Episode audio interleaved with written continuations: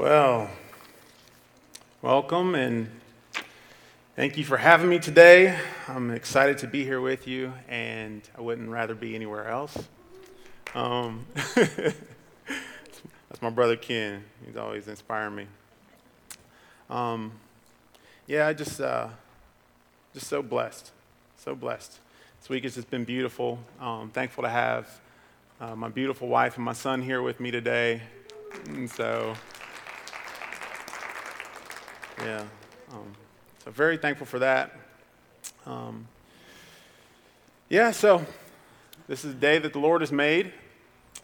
And I know everybody's probably mad because you had to turn your clocks up an hour.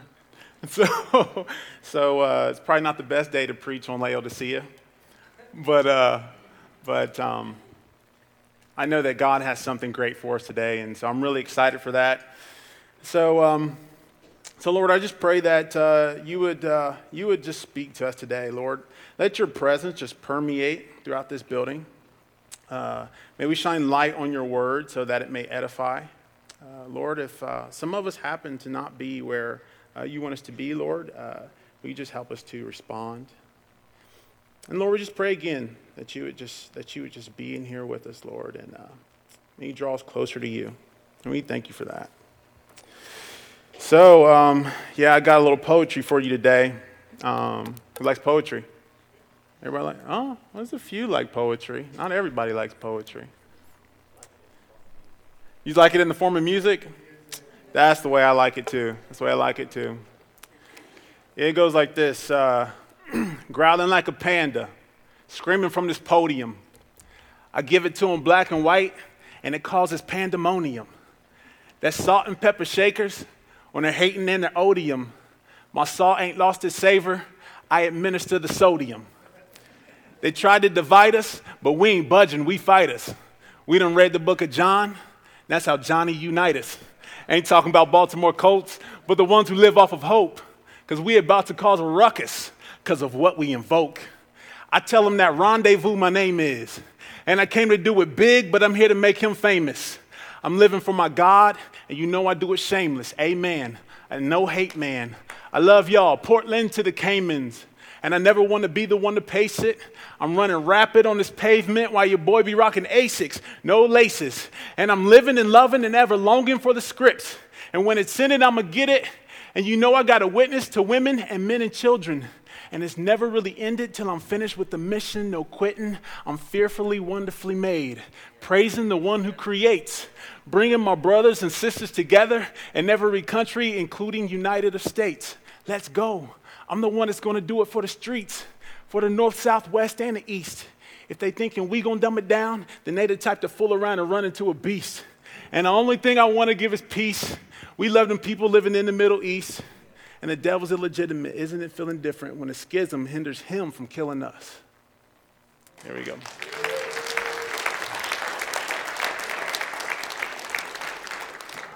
So that wasn't too bad. I mean, could have added some music to it.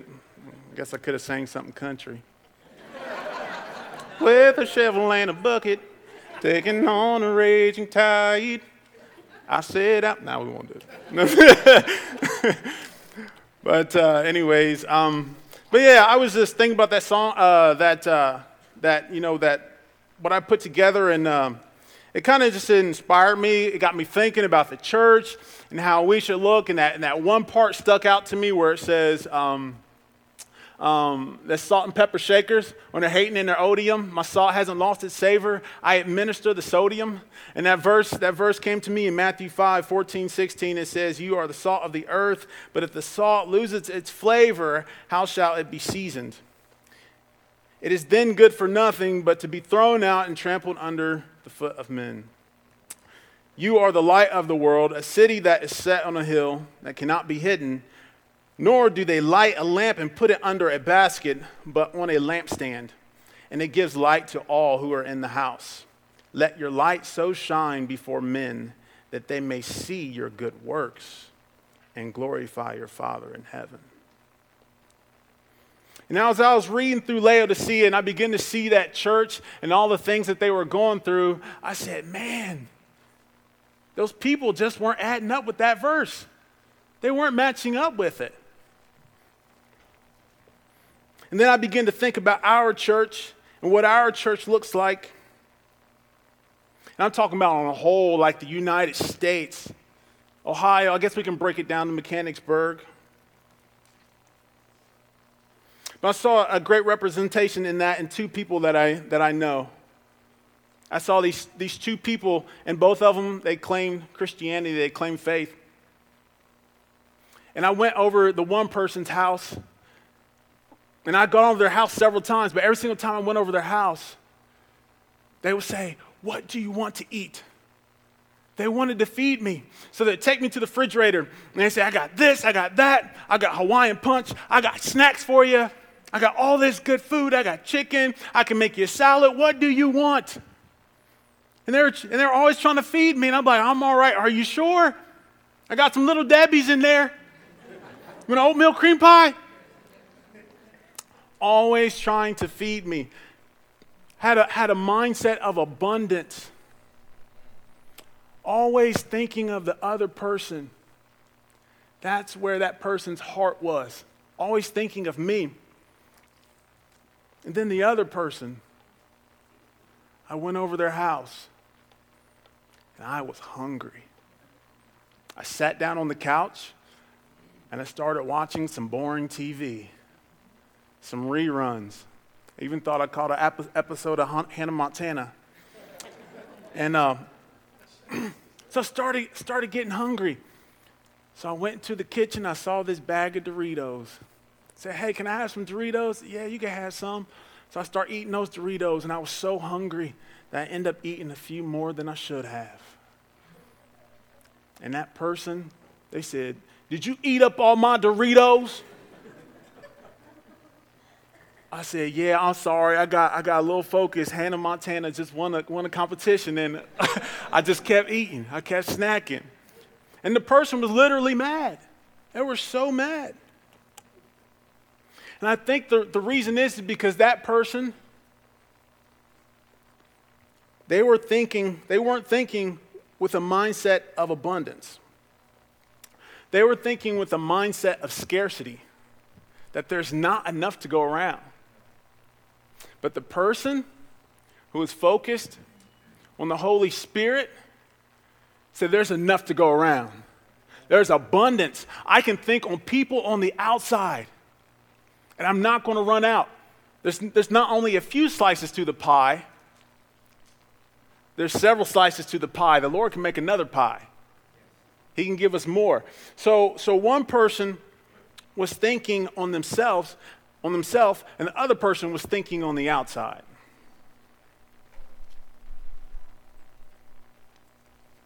Who do you think people want to hang out with? The person of abundance or the person of scarcity. So when I think of the church and I think of it as a light on the hill, it's supposed to draw people to it like a bug. I think of abundance. I think of abundance. Churches that are focused on scarcity are focused on themselves. They're usually afraid of um, losing culture and um, it's kind of like it's kind of like a, a vain hospital. Uh, you know, uh, uh, Jesus said, He said, "I come not to, to, to, to heal the, the healthy, but I came to heal the sick." I kind of see it as you know, you got one doctor at the top, a few uh, uh nurses. The doctor heals the nurses, and then the nurses operate on the nurses. And they start healing each other. And then outside on the ground, there's a, there's a lot of uh, hurting and dying people that are nicked up and bruised up. And that's what I kind of see from a, a, perspective of a church that would be, um, and I don't think that's our church. I don't think that's our church at all. That's the kind of, uh, that's what I would see from a church um, that is um, thinking from a scarcity mindset. They're focused on, on them and preserving. And the church of abundance is thinking on, um, on discipleship and reaching out to people. There's a lot of beautiful things that's happening in this church. And I know we have to think about our legacy because I kind of wonder what we all look like 90 years from now. Probably won't look pretty. but we have young people that are coming up and they're taking over. And they'll be looking at us and seeing what the next moves are. And it's just, a, it's just a part of the process as we get older. You know, we hike our pants up a little higher, we put tennis balls on our walkers, watch more Dr. Phil. It's part of the process. It's coming. It's coming. But we have young ones, they left the room, and we're ready to move them on. Ready to move them on. And so I just think of all the beautiful things. I know uh, Stu has his prison ministry. And I know um, um, it's just been beautiful to see him reach out to people in the prison ministry, uh, to see Rob Irwin to uh, work with addicts and people who are in need. Got my girl Lindsay Kirker working with the women's ministry. You got your Lisa Wares. You know, you got your uh, Jordan and Randy Millers. I mean, that room was packed last night. It was packed last night full of people who are pouring into this church and seeing the church move forward. It's not a church that is vain and that is useless. It's a church that is doing things and impacting the kingdom. So I'm thankful for that. It's not what I see in the church of Laodicea. Laodicea is one of the seven churches of Asia Minor addressed by Jesus Christ in the book of Revelation. It was located in the Lycus Valley. If we got our map there, and it was uh, 10 miles east of Colossae and 13 miles south of Hierapolis. These three cities formed a triangle in the so called Tri City area. Now, some important features that played tremendous roles in this city. First of all, crucial to any city, and Laodicea in particular, was its water supply. The population grew because it was a hub, and it got larger and larger till the local streams were no longer to able supply the necessary water. So Laodicea built an amazing aqueduct system. They built it underground so that enemies wouldn't have access to it. One historian says that you could not use the, they could not use the Lycus or the Meander River because they were too dirty. Besides, the Lycus River often dried up during the dry season. One of, the, one of the springs in the area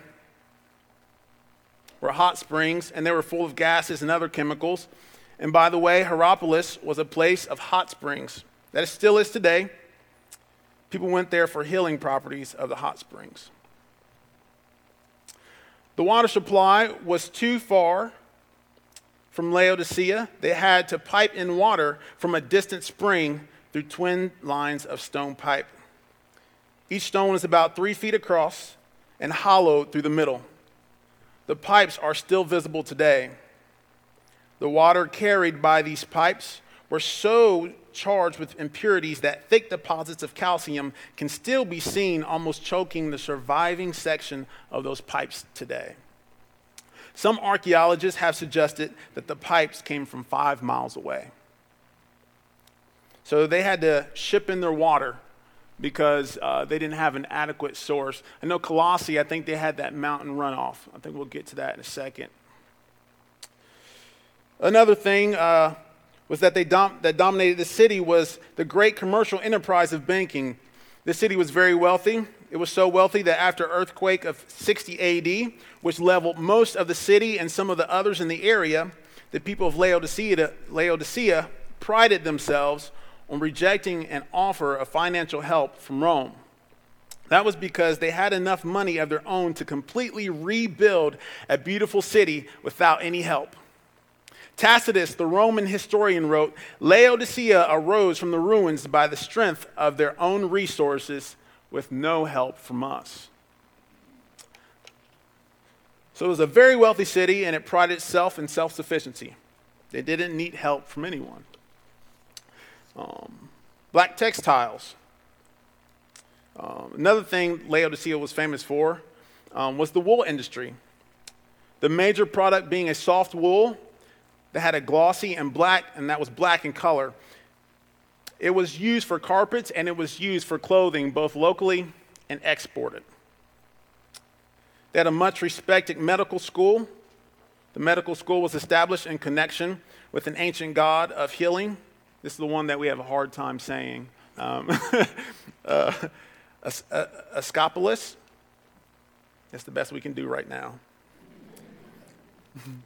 we see him in Corinth um, as, and as well as a few other places. Um, they had a lot of respected medical teachers. Um, and they developed a famous, highly valued salve to be used for ailments. So there was an, an incense, an essence, excuse me, of commercial Laodicea. So they had banking, they had textiles, and they had eye salve. And they also had this, this aqueduct that, that brought in water. So this allowed for them to have a thriving city. Um, so uh, we'll just get into the word, uh, starting in Re- Revelation uh, 3 14 through 22. Um, this is where we see where um, Jesus writes about the city of Laodicea. Laodice- Laodicea, Laodicea, Caramel, Carmel. To the angel of the church of Laodicea, write, These are the words of the Amen. And we've, we've kind of talked about that before in the other series. That's Jesus, the faithful and true witness, the ruler of God's creation. I know your deeds, that you are neither cold nor hot. I wish you were either one of the other. So because of you are because you are lukewarm, neither hot nor cold, I am about to spit you out of my mouth. You say, I am rich, I have requ- acquired wealth, and do not need a thing. But you do not realize that you are wretched, pitiful, poor, blind, and naked. I counsel you to buy from me gold refined in the fire so you can become rich, and white clothes to wear so you can cover your shameful nakedness, and salve to put on your eyes so you can see. Those whom I love, I rebuke and discipline. So be earnest and repent. Here I am. I stand at the door and knock. If anyone hears my voice and opens the door, I will come in and eat with that person and they with me. To the one who is victorious, I will give the right to sit with me on my throne, just as I was victorious and sat down with my Father on his throne. Whoever has ears, let them hear what the Spirit says to the churches. Amen. So, there are a lot of things that stand out in this passage about Laodicea. They were rich on the outside, but God saw them as poor, blind, and naked, even on the inside. And even more so, one thing stands out more than all is the fact that the church of Laodicea made God so sick he wanted to spew them out of his mouth. The word spew is you spit here, means to vomit or forcefully expel. God was done with them because Laodicea had left him on the outside. Behold, he stood at the door and he knocked. Laodicea was vain and purposeless, the meaning for lukewarm. They're rich in wealth, but poor in spirit, secure in eye medicine, but spiritually blind. They dressed in black textiles, but the Lord saw them as naked. So the big question is what should a church do when God is ready to spew? What should a church do when God is ready to spew? You may have does up there, but what should a church do when God is ready to spew? Now, we can rest assured that our church is not in that condition. The condition of Laodicea, we don't believe that God is ready to spew us out of his mouth, but let us stay open to what the Spirit has to say. And let's see if he has anything for us today. Maybe we can come to the conclusion of what should a church do when God is ready to spew by visiting some of the realities involving Laodicea. Well, something that we know about Laodicea is that they had the aqueduct system that traveled from miles away as a conduit for water. Ten miles away, the refreshing cold water was in Colossae as they received the benefits of snow melt runoff from the mountains. And 13 miles away, in Hierapolis, they had the hot springs that are still present today. They provided warm drinks, cleaning. Some people believe the waters had healing properties, so they would go to the hot springs for healing. Laodicea had water piped in from, near, from a nearby spring, but it was so far from any water source that by the time the water got to them, it was lukewarm. Now, this is usually when people start preaching that Jesus wants you to be hot or cold, and you need to make a choice because the worst condition would be lukewarm. But we must understand that Jesus was actually talking to a church. He was talking to church people, so when he says, I'd rather you be hot or cold, he wasn't telling them, hey, you know, I'd rather you just go out and sin and do it right. or, or, or, or just be on fire for God. No, no, he was, what he was telling them was that you are not refreshing like the water in Colossae you don't have that cold refreshness, and you are not hot. You do not have the healing properties of the hot springs in Hierapolis, so therefore you are useless. There's no use for you. When you come out of the spout, I can't do anything with you. You don't refresh me and you don't heal me. A lack of fruit. There's no works coming out of that. There's no fruit. And we'll see why.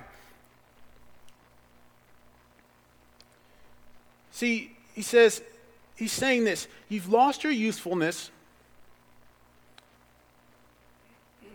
And see, Jesus, what he does is he shines, he shines his light on this problem that they're having in the natural, so he can point out a problem that they're having in the spiritual. On the outside, it looks like you have everything going on, he tells them, but on the inside, you're a train wreck.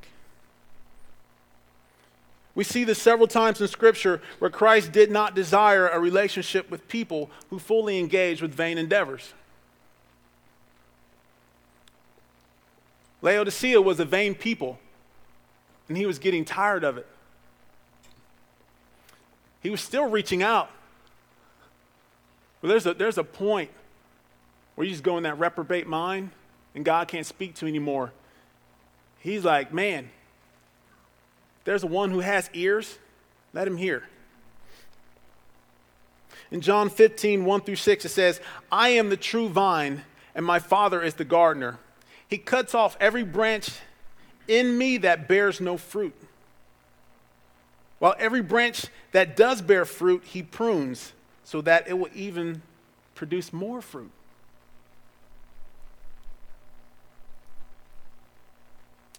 That's the word of God. It prunes us, allows us to produce more fruit. You are already clean because of the word I have spoken to you. Remain in me as I also remain in you. No branch can bear fruit by itself, it must remain in the vine. Neither can you bear fruit unless you remain in me. I am the vine, you are the branches. If you remain in me and I in you, you will bear much fruit. Apart from me, you can do nothing. If you do not remain in me, you are like a branch that is thrown away and withers. Such branches are picked up, thrown into fire, and burned. Jesus is saying in that verse that what are these branches good for? These branches aren't good for anything. It, it, it's, it, it's, uh, it's, it's vain. It's almost like a, a seed, an apple seed. If We went to the store and we got a bunch of apple seeds and we put them in the ground and they never grew apples. Say, what are those good for? Those aren't good for anything. The church of Laodicea had become purposeless, useless, and vain. The word vain means this having or showing excessive high opinion of one's appearance, abilities or worth, conceited, narcissistic, in love with oneself. That was them. They said, man, we don't, we don't need anything. We don't even need any money from Rome. We can build back our own city after this earthquake. So it means two things. So it means that high opinion of oneself, and then the other meaning is producing no result and useless. So the word vain is kind of a mixture of both. One thing I, I realized doing music is that I could, I could not become successful all by myself. You need people. People are the ones who buy your music, people are the ones you collaborate with. If there's no one buying your music, if there's no one to collaborate with, what can you do? So that's on a micro level, but on a macro level, churches can do the same thing. Laodicea became that way. They became prideful. Nobody likes a prideful person walking around. You know, that, that person kind of pushes people away and they become all by themselves. So it's, it's having a high opinion of oneself, loving oneself, and, and a useless result. Can't move forward. If I was to talk to churches today and I was to tell them how to apply that,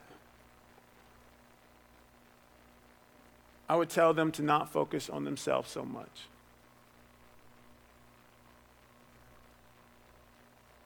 I believe we have these, these polarizing beliefs. And I've seen it happen in many churches where you have some churches that are they're so focused on righteousness and holiness and, and, and truth that they become so legalistic and so mean and so judgmental that they can't win anyone. and then there's other churches that their main focus becomes on liberty, grace, and liberty, liberty and grace. Liberty and grace, you kind of need both of them. You need both of them. It's the polarization that ends up hurting people.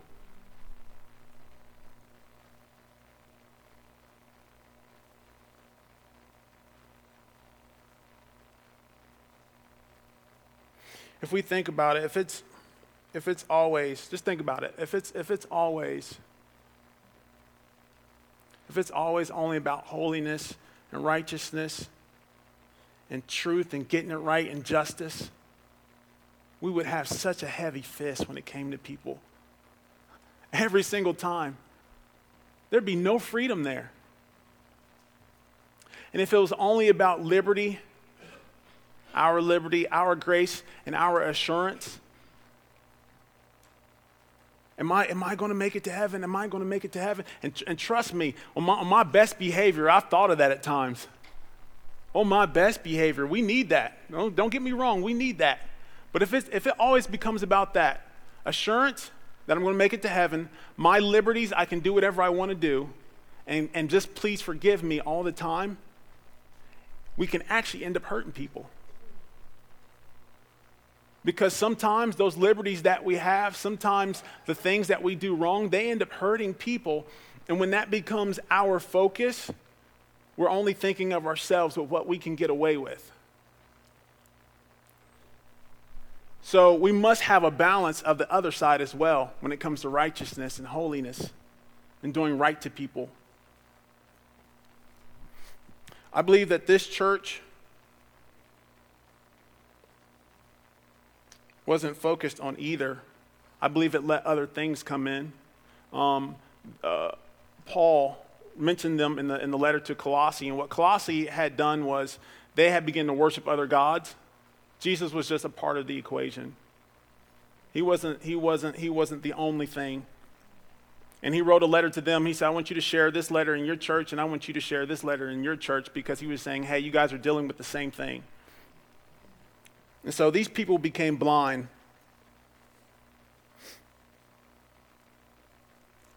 They had a hard time viewing themselves spiritually.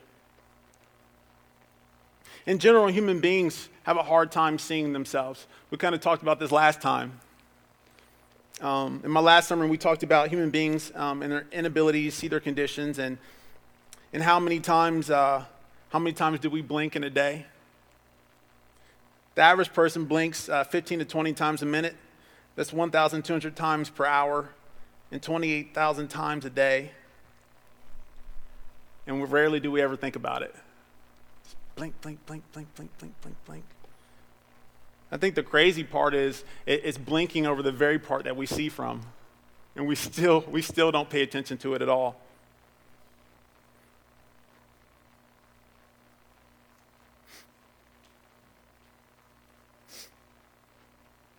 Man can go days and weeks or even months, I don't know, years without being aware of batting his eyes.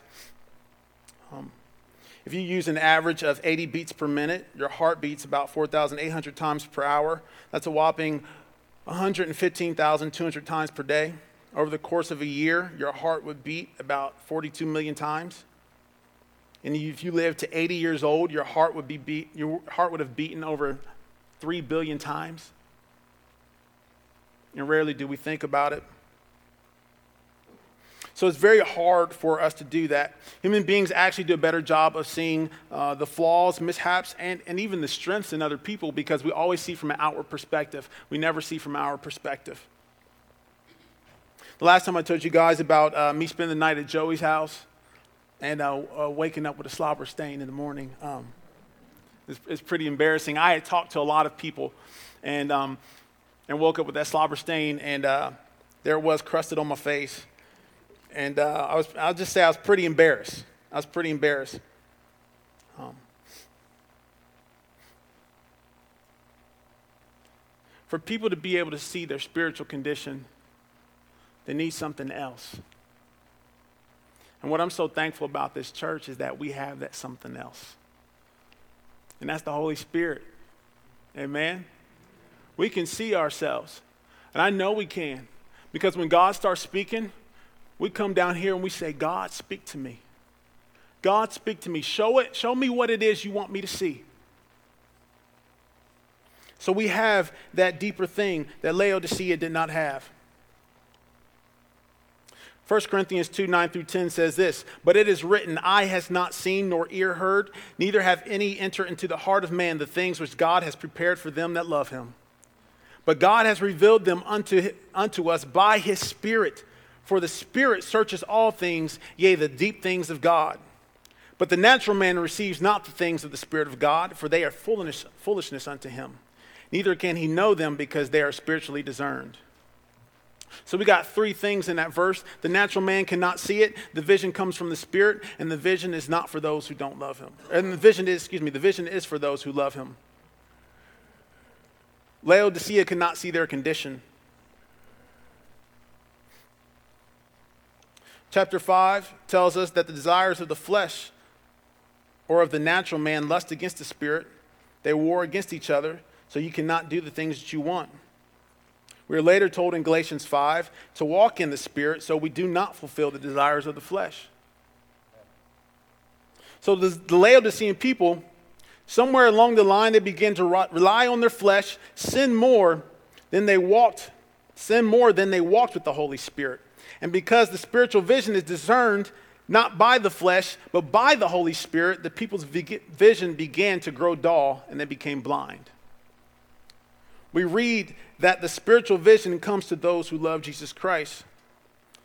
One of the reasons they became blind because they had lost their love for Christ and his commandments. We read in John 14, 15, Jesus saying, If you love me, keep my commandments. These people had fallen out of love with Jesus and his teachings. They had found another path that pleased their flesh through sin, but it left them blind and unable to see the things of God, including the state of their spiritual condition. We see this with Solomon. Solomon asked for any gift. He, was, he, was, he said, What gift do you want? That's what God asked him. And he said, he said I want wisdom. So what did, so what did Solomon do with his wisdom? He took his wisdom and he used it throughout his life. We see it in Proverbs. We just read it over and over again.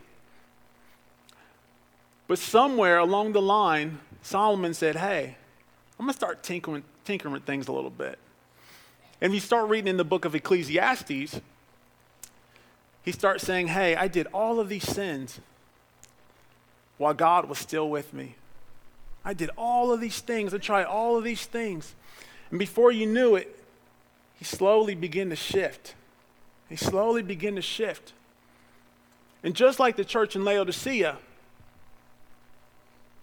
he picked up on some new gods. When he died, he had, he had over a, th- he had a thousand women, and he picked up on their gods. And so he shifted away from the God that he once loved.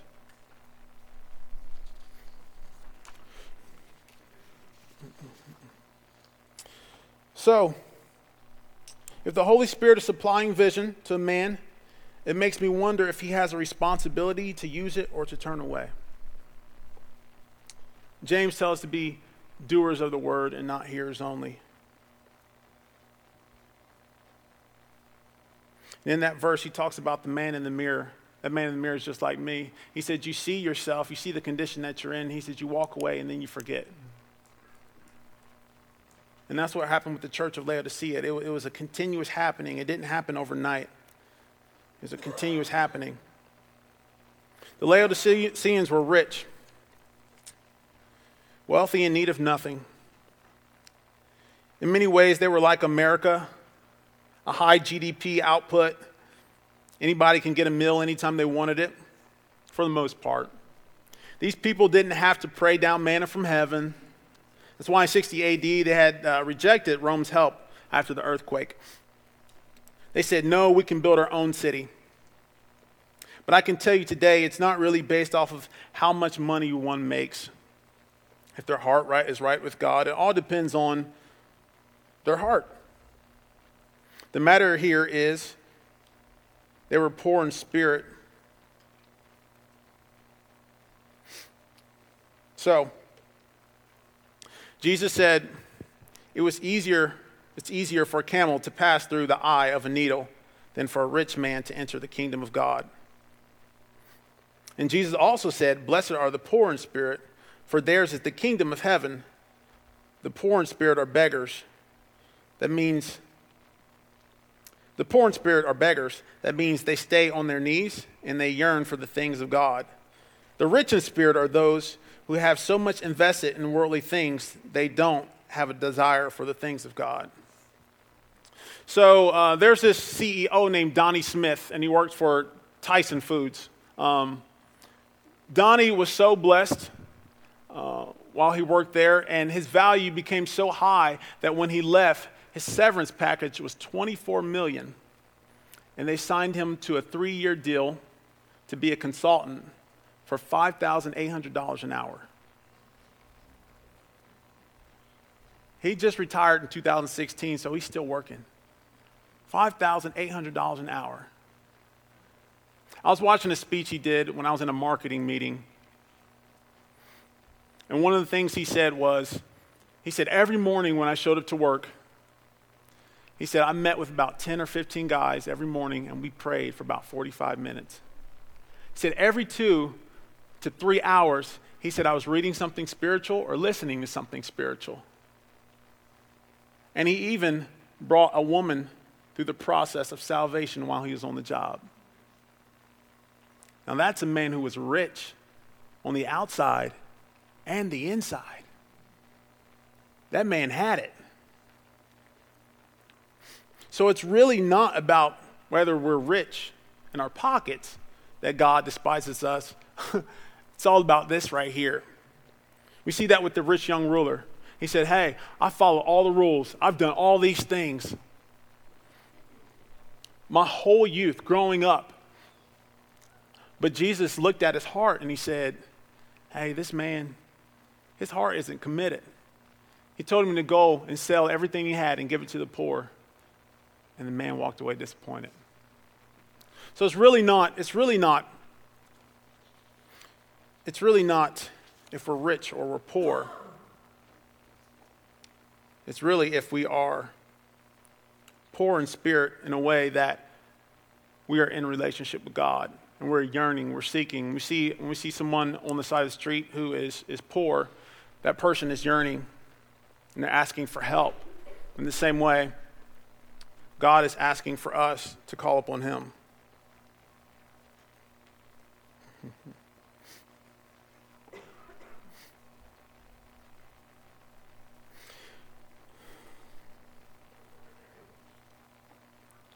So, what should a church do when God is ready to spew? Laodicea is poor, blind, and naked. They had black textiles, beautiful clothing. But they had no shame in their nakedness. They were rich.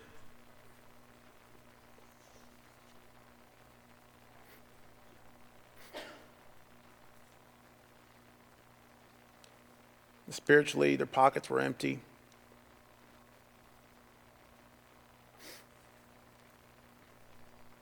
So, what is a church to do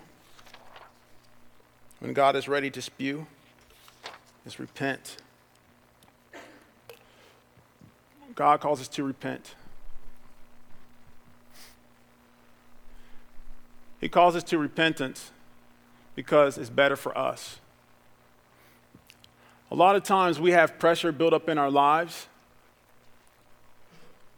We have things that, that creep in and we take them the distance with us.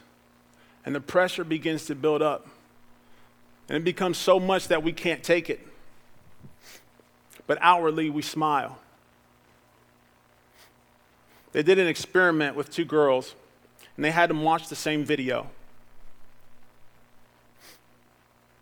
And they wanted to see what the other girl, what her heart rate would be if the girl who watched the same video would act differently to the information that she just saw. And this video, this video was bad, it was abusive. And the girl's heart rate, after they watched the video, they said, What did you think about this video? One girl said, oh, I thought it was terrible. That was awful. That was awful what happened to those people. And the other girl, she said, uh, It really wasn't that bad. I mean, she kind of acting different to it, like it, it, wasn't really that bad. And this other girl was her friend, and she began to get antsy and mad, like, Are you serious? Did you just see what happened? That was terrible what happened to those people. Her heart rate began to increase, and she began to distance herself away from this other girl. The problem is, is they had the other girl hooked up too, and her heart rate began to increase too because what she was saying on the outside wasn't congruent with how she really felt on the inside. But that's how it is a lot of times. We walk into work, we walk into home, we walk into the church, and God has been speaking to our inside, and He's saying, Hey, that thing is wrong, but you're walking around here with a smile on your face. And that heart rate is increasing and that pressure is building up. And God's saying, Aren't you going to take care of that elephant in the room? There's not enough room for that elephant. That elephant meaning that there's a big problem, and we all know there is, but nobody's addressing it. Could you imagine what this room would look like if there was 100 elephants in here? Walking around. There wouldn't be enough room for us. God is saying, I want to relieve that pressure. I want to relieve that pressure off of your heart. I don't want you walking around with that. Some people can walk around with an elephant for years. It gets in the bed with them. They wake up with it. It makes coffee with them in the morning. They, they, it gets in the car with them. It follows them to work. It sits there at the computer and it presses on the buttons. It sits on the chair. It breaks the chair. It gets back in the car with them. It drives home. It sits there and it watches TV with them. And God said, I want you to get rid of that thing. There's not enough room for it. And Satan, he just wants you to hold on to it. But you got to tell Satan, Satan, my elephants aren't irrelevant. I got to get rid of it. I got to let it go. There's too much pressure in here. He said, relieve it. You got to get that off of your chest. And he said, I'm not repro- reproving you or rebuking you because I'm mad at you. He said, it's just because I love you. It's because I love you.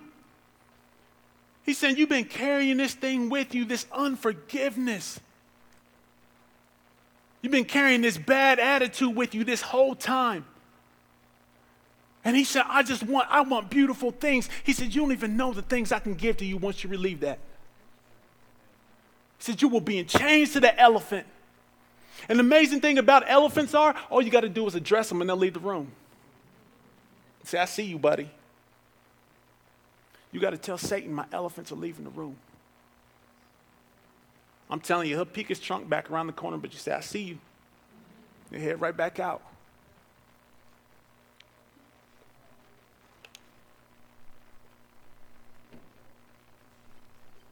The other thing that we have to do is we have to engage with the Holy Spirit. We have to engage with the Holy Spirit. Uh, I, I, would, I would tell people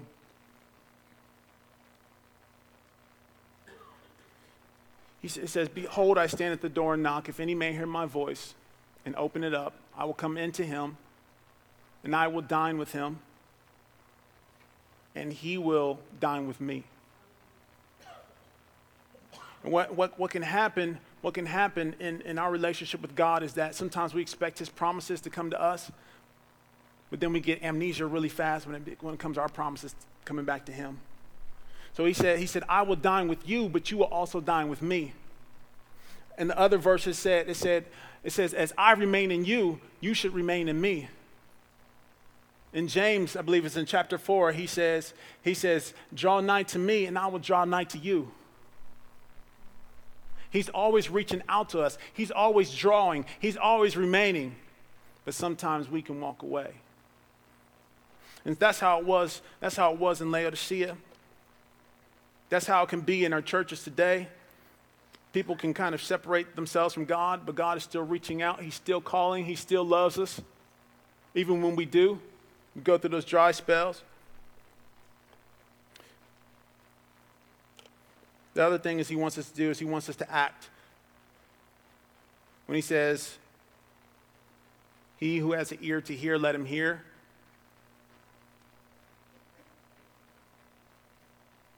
He's saying, I not only want you to detect the sound that I'm saying to you, I want you to listen to me.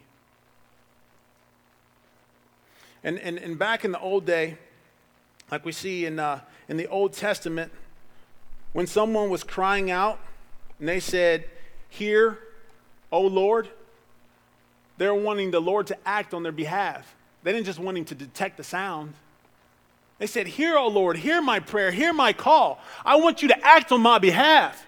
I want you to do something. And a lot of times, God, when He's saying, Here, I want you to hear, He said, I want you to move. I just don't only want you to detect the sound. He said, I want you to do something about it.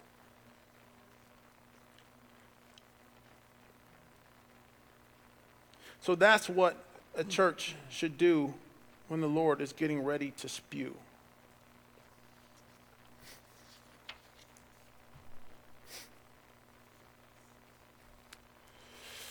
They should repent, they should engage with the Holy Spirit, and they should act.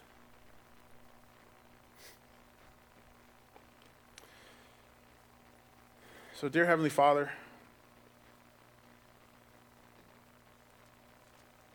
We just thank you. We thank you for who you are.